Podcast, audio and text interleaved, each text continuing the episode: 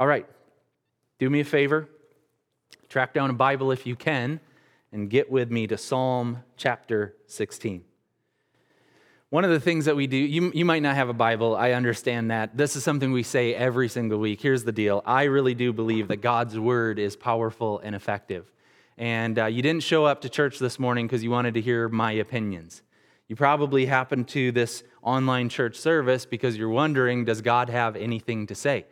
And so we believe that the Word of God can actually accomplish the purposes of God.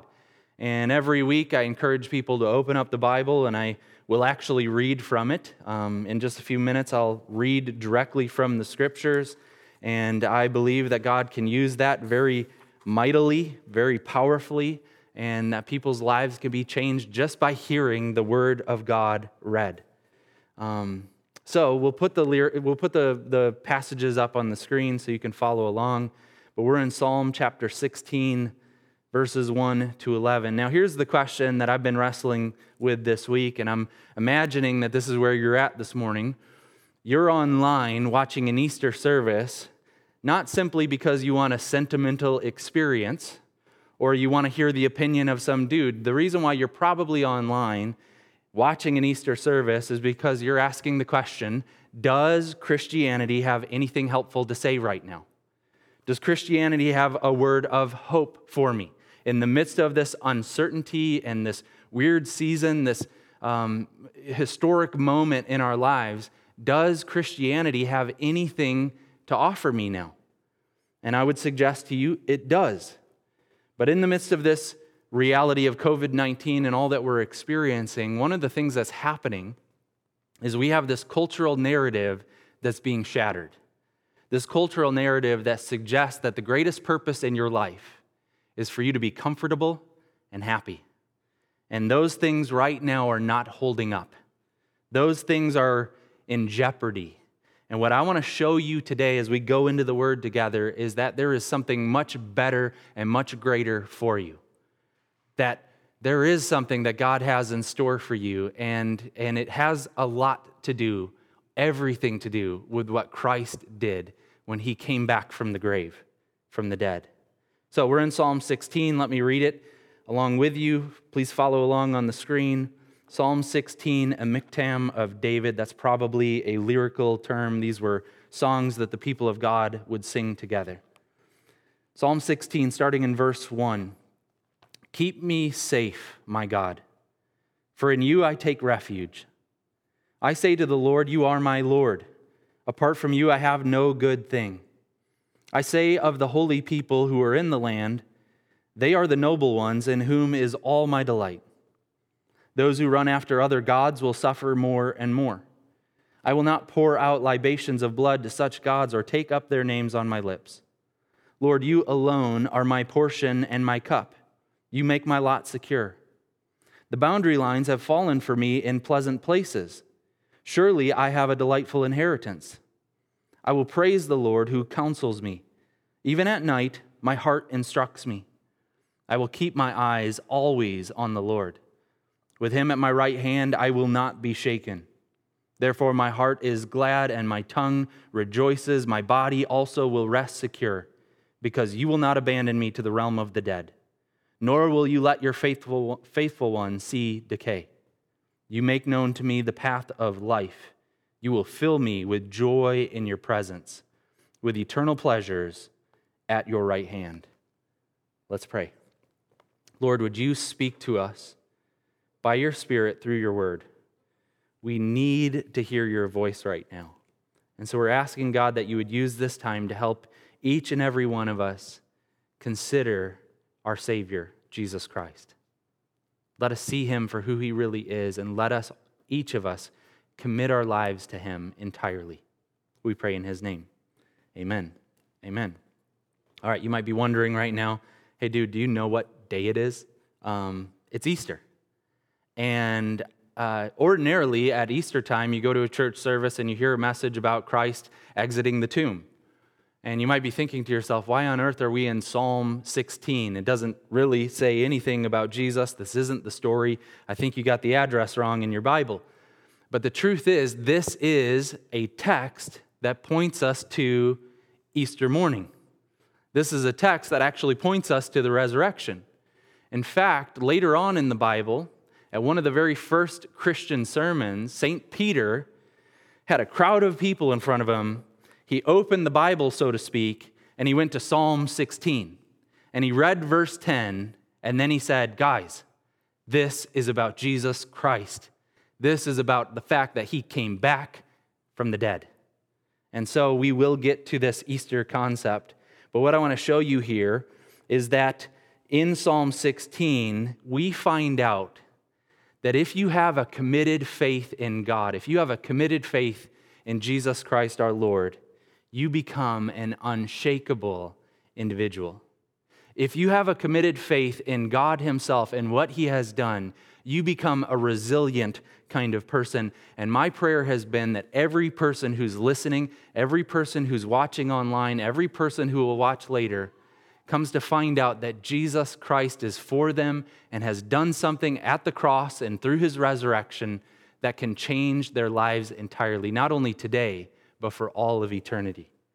So, two things here in our text what committed faith looks like in verses 1 to 5 and then, secondly, we get to look at the benefits of what it looks like to have that sort of committed faith. So let's get to work. What is a committed faith? What does it look like? In verses 1 to 5, we get a list of different aspects of what it would mean to have a faith that is entirely committed to the things of God. Here's the first thing a person who has a committed faith in God sees God as their refuge. They see God as their place of safety. Look at verse 1. Keep me safe, my God, for in you I take refuge. Now, right now, with the executive orders to shelter in place or in Wisconsin to be safer at home, we're all kind of wrestling with this idea that we should stay at home in our houses with our immediate families for the sake of other people. That we would be safer at home, that we want to protect ourselves and out of love for neighbor, we want to protect other people, and we want to mitigate the spread of COVID 19. And that is an analogy for what Christians all along ought to be feeling. Not that we stay safe in our home, but we have a place of refuge, and it is God. We have a place of safety, and it is God Himself. Now, Christians don't have to hide or post up in uh, you know, bunkers. They don't have to hunker down. They can trust in God go wherever it is that they need to, knowing that their refuge is with them. The author of this psalm, he lived a very challenging life. He had people who saw him as a threat. Uh, uh, King Saul and his army wanted to track him down, to capture him and kill him. And he actually did have to live in caves and he had to run for his life. But he's the one who's saying, God, because I am yours and because I am committed to you, you, God, are my refuge. A committed faith is a faith that says, God, you are my safe space. And I want that for you. I want you to be able to say, God is my refuge. Now, a committed faith also claims God as the greatest good. Committed faith says there are all kinds of different benefits and advantages in this world, but at the end of the day, the greatest good is God Himself. Look with me at the text here. In verse 2, it says, I say to the Lord, You are my Lord. Apart from you, I have no good thing. Look down at verse 5 as well. It says, Lord, you alone are my portion and my cup. You make my lot secure. Here's what David is saying. Here's what we ought to be able to say. We are so committed to God, we are so in love with Him that we recognize Him to be the greatest good in our lives that He is our portion and our cup. He is the thing that we are going after. Uh, what I'm trying to say is a committed faith is a faith that says, I treasure God above all else. And, and it's actually then a litmus test for how committed we really are to God. A lot of people say, Christianity is important to me, being spiritual is important to me, but it's only marginally important. I'm okay with visiting church on an Easter Sunday or Christmas or whenever. I'm okay with it playing a small role in my life. But committed faith says this is not a small role, this is the entire thing. I am so in love with God that He is my greatest treasure in life.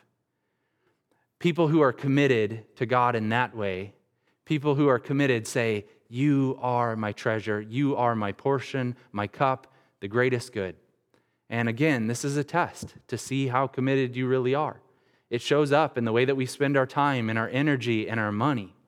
And what I'm trying to show you is that God is inviting you not to a marginal association with Him, saying, yes, spirituality has a small role to play. He's saying, why not allow it to be the entire thing about you? Why not allow your relationship with Him to be the defining marker in your life of who you are and what you are about? That's what a committed faith really is. All right, a committed faith also enjoys fellowship with other believers. Look at verse 3. He says, I say of the holy people who are in the land, they are the noble ones in whom is all my delight. Somebody who's, who has a committed faith looks at the people of God longingly. I love these people. I cherish these people. I delight in them. I love the holy people of God. They are noble, and I delight in them. Here's what it's saying somebody who has a committed faith actually loves the church. Now, that's not to say that the church is perfect and easily lovable, but people who are committed to God look at other believers and they say, I love these people. I delight being together with them. Um, the truth is, a, a lot of times Christianity is very far from this. We don't enjoy being together with God's people because they're grumpy and they're mean and they're critical. But people who are committed begin to view the entire experience of other believers in this new light. We begin to look at other people and see them as those who are being redeemed by God, and we begin to fall in love with them and long for good things for them. The church needs to be the thing that we actually adore. The people of God need to be the people that we invest ourselves in. Here we're seeing that those who are committed in their faith to God fall in love with the fellowship of other believers. Is that true of you? It ought to be. It ought to be. And I'm passionate about this. I'm having conversations with as many people as possible, trying to say, falling in love with the church is a big deal. Falling in love with real flesh and blood people flawed as they are, is a part of what it means to be committed in our faith to God. Um, Dietrich Bonhoeffer, he's probably uh, the most helpful person on this subject. He wrote a little book called Life Together, and the entire thing is suggesting Christians need to love the fellowship that God has placed them in. After all this is said and done, and we're able to gather together again, I hope that we look at each other in a new way and we are able to say, I so love you. I know that we are imperfect and will bump up against each other along the way, but I love you because I'm committed to God and He's committed to you, and we're committed to this thing together. A committed faith also rejects other worldviews and other gods. Now, this one will step on some toes, but it, it needs to be said. A committed faith is the faith that says, It is in God alone that I am finding my purpose and meaning and my salvation. It is in God alone. And there are other options out there, but those are insufficient for me. I only cling to God and Christ alone. Look at verse 4. He says, Those who run after other gods will suffer more and more. I will not pour out libations of blood to such gods or take up their names on my lips. He's saying there are other gods out there and other people are worshiping them, but that's not for me. I'm not going to offer up my worship, pouring out libations of these blood offerings or even putting their names on my lips. I am committed to God alone. Now, we live in a pluralistic culture where the tone is everybody has their little claim to truth. Core, you're a pastor, so you talk about Christianity, that's great. But other people have different versions of spirituality. And all of those versions have a place to play in this grand scheme. Well, Christianity is actually saying something different from that. It's not saying that there's all kinds of different options, so just pick the one that suits you best. It's saying that there is a God, and He is real, and He has made Himself known to humanity through the person and work of Jesus Christ. And you really can't say that all of these different religions are leading you to the same place. That's illogical because they're each making exclusive truth claims. They're each saying that they have certain things that you have to adhere to in order to rightly understand their religion, and they're incompatible. Um, my kids right now, uh, they're six and four, they're very competitive. Everything is a competition. So, a popular phrase in my household right now is, it is not a contest. And I have to remind them of that over and over again. But lately, uh, within this last week, Harrison, my boy, he's been asking me, he'll get up in the morning and, he'll, and my daughter's still sleeping, and he'll say, Did I sleep longer than Reese? And he'll ask that question because he wants to beat her. He wants to be the one who slept the longest. Uh, and he's not. He always, you know, he's the, the last one. He's partying at night, going to bed last, and then he's getting up first. Um, but he's always asking, Did I beat her? And, you know, the, the temptation then is to, to dismiss it. But I was, I was actually writing this down on a piece of paper with him, and I was showing him, You went to bed after, and you woke up before her. And then I drew the line. I drew a line for him, and I drew a line for my daughter. And I had to show him, you can't both. See, the temptation would be, it doesn't matter. You want to be, you want to sleep the longest, she, she wants to sleep the longest. Yeah, that doesn't really matter. But if you're really looking at it, they are different. And that's what needs to be said about these different religions as well. They're each making different claims, and they can't all be true. Jesus himself said, I am the way, the truth, and the life. No one comes to the Father except by me. He's making a very exclusive claim that the way to be restored to the Maker is through him. And either he is right and loving and gracious by revealing that truth, or he's a liar. The truth is, he is loving and gracious and kind, and he is the way. And so we need to be people who recognize our committed faith says, I am clinging to God alone in his revealed way of salvation, which is through faith in Jesus Christ. Yes, there are other things out there, but this is the way that God has made for us to be saved. Now, that's what a committed faith is. A committed faith is all those different things that we've just went through. So here's what a committed faith does then. There are some benefits to having a resilient faith like this. The first is it grants a delightful inheritance. It gives you something that you can look forward to. Having a committed faith in God and in His Son, Jesus Christ, gives you a delightful inheritance. Look at verse 6. The boundary lines have fallen for me in pleasant places. Surely I have a delightful inheritance. He's saying that when I am trusting in God, I have this incredible hope in front of me. God is going to give me these blessings and these good things. Now, even David himself, I don't think would suggest that it's all going to come immediately and materially. I think there are many false teachers out there who are promoting this idea that if you have enough faith that you will get all kinds of blessings, but in many cases, even in David's cases, there are hardships. But we're able to look beyond that to what God is ultimately going to do.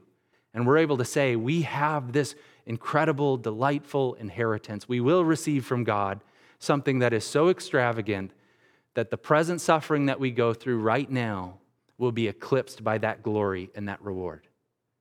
Now, uh, the Apostle Paul, let me show it to you there. I'll illustrate it from a New Testament letter. The Apostle Paul understood this inheritance. He talked about how he was, he was in a prison cell writing a letter to a church in Philippi, and he's reminding them this isn't my geography. I am a citizen of heaven.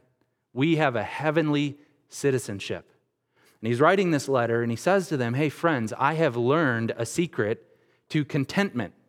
What, what is that secret? He's telling them, I have this secret to be able to go through all kinds of different challenges, including the one that he's presently in as he's locked up in a prison cell writing to a church.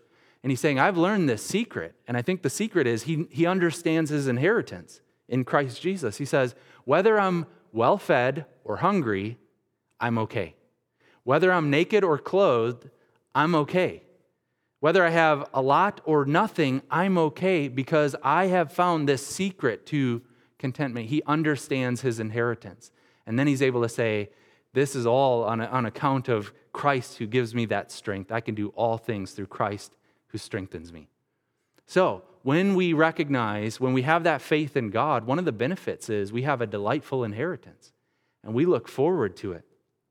We look forward to that incredible day when God rewards us for our faithfulness. Another thing about having a committed faith is that it gives us instructions for life.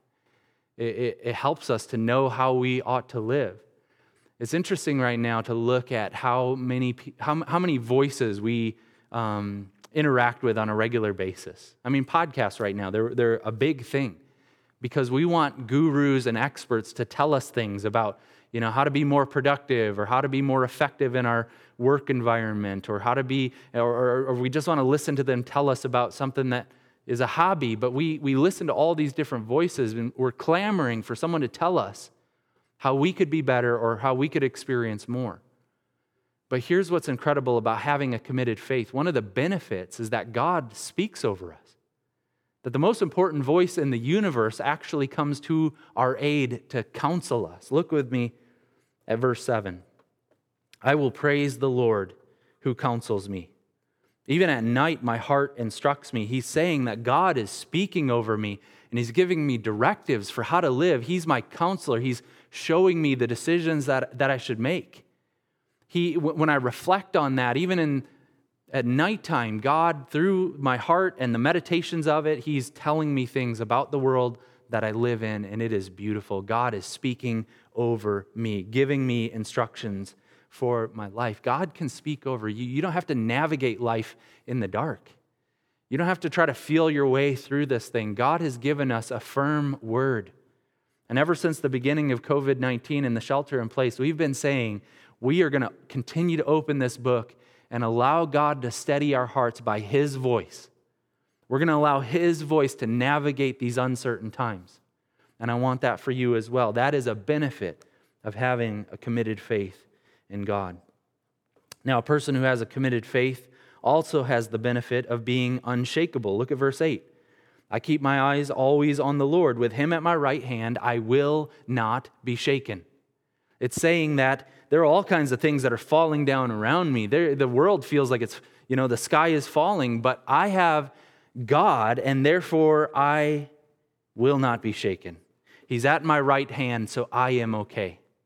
So when we're going through COVID 19 and everything's kind of falling apart and the economy's falling apart and people's health is falling apart and, and, and you know, all these things are just crumbling around us, we're able to say, if you have that faith in God and in Christ, we're able to say, I will not be shaken.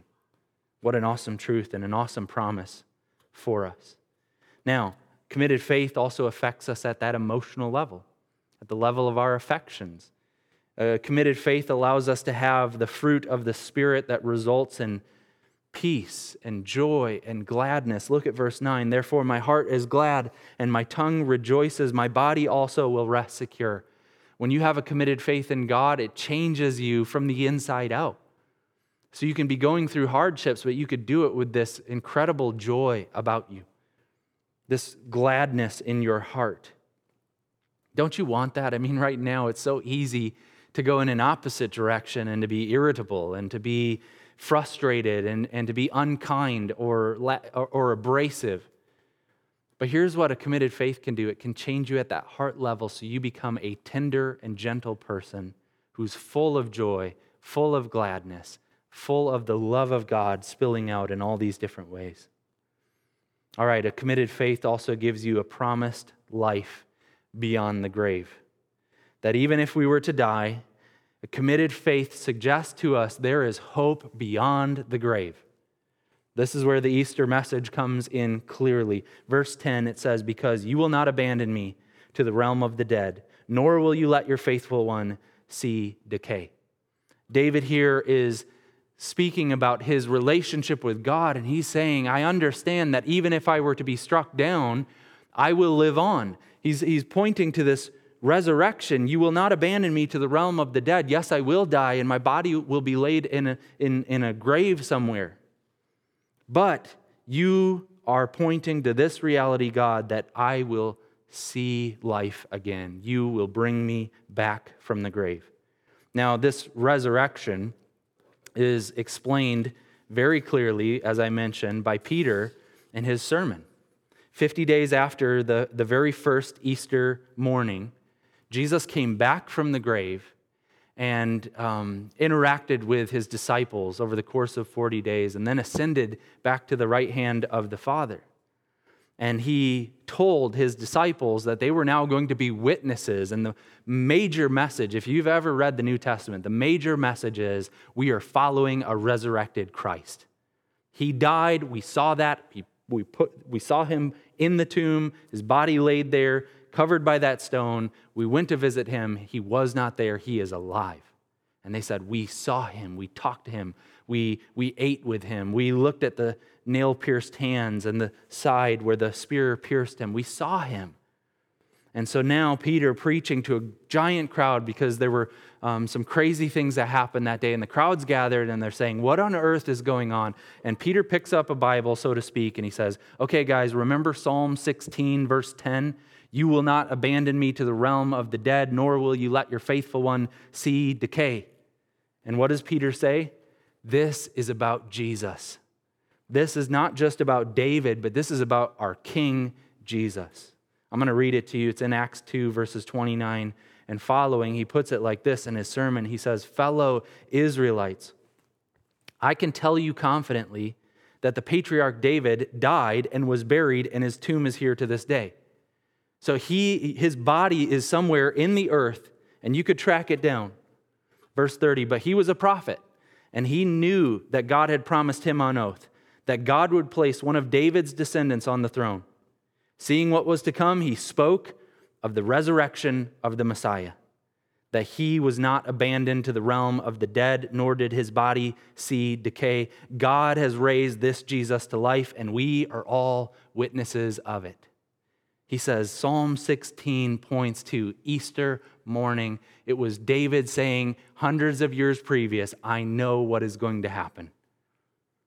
It, was David saying, even better than he knew, maybe, as God by his Spirit spoke through him, but that resurrection was something that Jesus was ultimately going to accomplish. And that is the experience that we look at on Easter morning. We look at this resurrected Christ and we look at the story of him exiting the tomb and what that means for us. He came back from the dead, and that changes everything. And it's not just for him, but it's for all who would have a committed faith in him. It's not just about him, it's also about us. The Christian, the committed believer, is somebody who has that promised experience of resurrection as well. He rose on that day, but he did not do that all by himself. He is also bringing along with him all who, who will place their faith in him for eternal life. So we too will rise.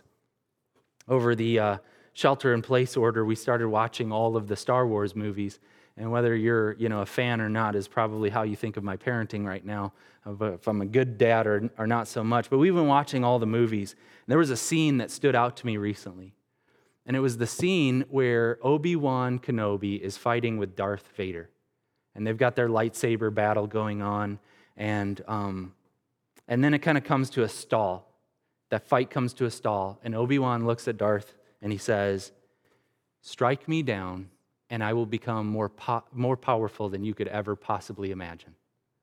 And he puts his lightsaber away and he gets struck down. And I was thinking, that is what every Christian can say, not because we're like Jedi Knights or something weird like that, or we become a part of the Force, but we're able to say, we are going to rise. We are going to rise just like Jesus rose we too will come back from the grave. Death doesn't get the final word for any of us who have that committed faith in the resurrected Lord. Christians during the third and fourth centuries, they were known for their care of the sick and dying. In the third and fourth century, um, there, were, there were plagues. And at the height of it, 5,000 people a day were dying. And Christians were the ones who were, were uh, healthcare workers in those situations caring for the sick, doing what they could to try to alleviate pain. And when people would pass away, Christians were the ones who would, who would offer the proper burial of the, the deceased. Why? Why were they able to do that? Well, part of the reason why they were able to do that is because they're following a resurrected Lord. They're able to say, Our king died, they put him in a tomb, but he's alive right now. And when I die, I too will rise. Strike me down, I'll become more powerful than you could ever possibly imagine. That's what Christians can claim this resurrection power that is at work in us presently and will bring us back eternally. And so, man, what can death do to us? We should be an unshakable people who can look at the hardships dead in the face and say, You've got nothing on me. I'm invincible because of Christ. Here's the final thing, and it's very significant. Having a committed faith in God gives you God. It gives you God Himself. Look with me at verse 11. It says, You make known to me the path of life. You will fill me with joy in your presence, with eternal pleasures at your right hand. Here's what having a committed faith is able to do it's able to bring you to God, it's able to bring you to the maker of your soul. And in his presence, you will have eternal pleasures forevermore. It's God giving you this path of life to himself. He is, he is offering himself to each and every one of us. We can have him, and that would be the greatest thing. That would be the most significant thing for any of us. I mean, all of us are, every person I've ever met is chasing gifts. They're chasing things that God has invented and made. They're trying to gain more resources, more money, more trips, more pleasures, more different, all these different things. Uh, everybody I've ever met is chasing a gift, something that God has invented for our joy and for our pleasure. But listen, what if you could have the gift giver himself? What if you could have the inventor of joy? What if you could be in his presence forevermore, at his right hand, enjoying all of the benefits that he has in store for you? You can. You can, as we've looked today at what committed faith looks like and what it means for us. I want you to be very aware that God is making that offer right now, that he is offering himself to you through his son, Jesus. You could have a committed faith today. Here's what it looks like it looks like surrendering to Jesus. It looks like placing your faith in him for what he accomplished on the cross and through his resurrection. It's, it's trusting in him, believing in him, calling on his name for salvation. Peter, in his sermon in Acts chapter 2, after explaining that Psalm 16 was really about Christ and his resurrection, he says to the crowd, Here's what you need to do entrust yourself to him. He says, repent and believe. Repent and be baptized, every one of you, for the salvation of your souls, and you will receive the gift of the Holy Spirit. God Himself will come and take residence within you. But that's what God is saying again today. You can be saved by placing your faith in Christ, receiving Him as Lord and Savior and King, receiving all that He has done for us on the cross and through that resurrection and that hope of glory that we have of being with Him forever. So I'm going to pray right now. And I'm going to ask that if you want to make that decision, that you would actually do something about it. Take a next step. We've got members of our team online right now. If you even comment in the comment section that you want to surrender your life to Christ, that you want to trust in Him for salvation, people will come alongside you digitally and help you through that. If you want to reach out to me personally, I'd love to have that conversation with you. But God has come to make himself known so that we could have a committed faith and we could receive God himself forever. Let's pray. Lord, right now I ask that you, by your Spirit, would be moving in the hearts of people all over. Not just at our church, God. This is a, a historic moment that I've been anticipating now for a while. Churches meeting online, people all over the place hearing the good news of the gospel. People who maybe would never wander into a church service, but at their home, they're tuned in. And I'm asking for revival, God, that right now in this moment, by your Spirit, you are sweeping through homes, that you are making yourself known to people in a real and tangible way, that you are revealing that you are alive, and that you are offering yourself to people, that they need to receive you by faith, that they need to entrust themselves to you to receive salvation, that they need to repent and be baptized and receive the gift of the Holy Spirit. And I'm praying, God, that people would have the courage to do that right now. If we've got the courage to post things online that we wouldn't normally post or say face to face, give us the courage in this moment to post, I want Jesus as my Lord and my Savior. And then, Lord, help us to gladly receive them as family, to welcome them home to a right relationship with their Maker, into a restored relationship with their brothers and sisters in Christ. What a wonderful Savior. What a risen and reigning King. We love you. We pray all these things in the precious name of Jesus. Amen and amen.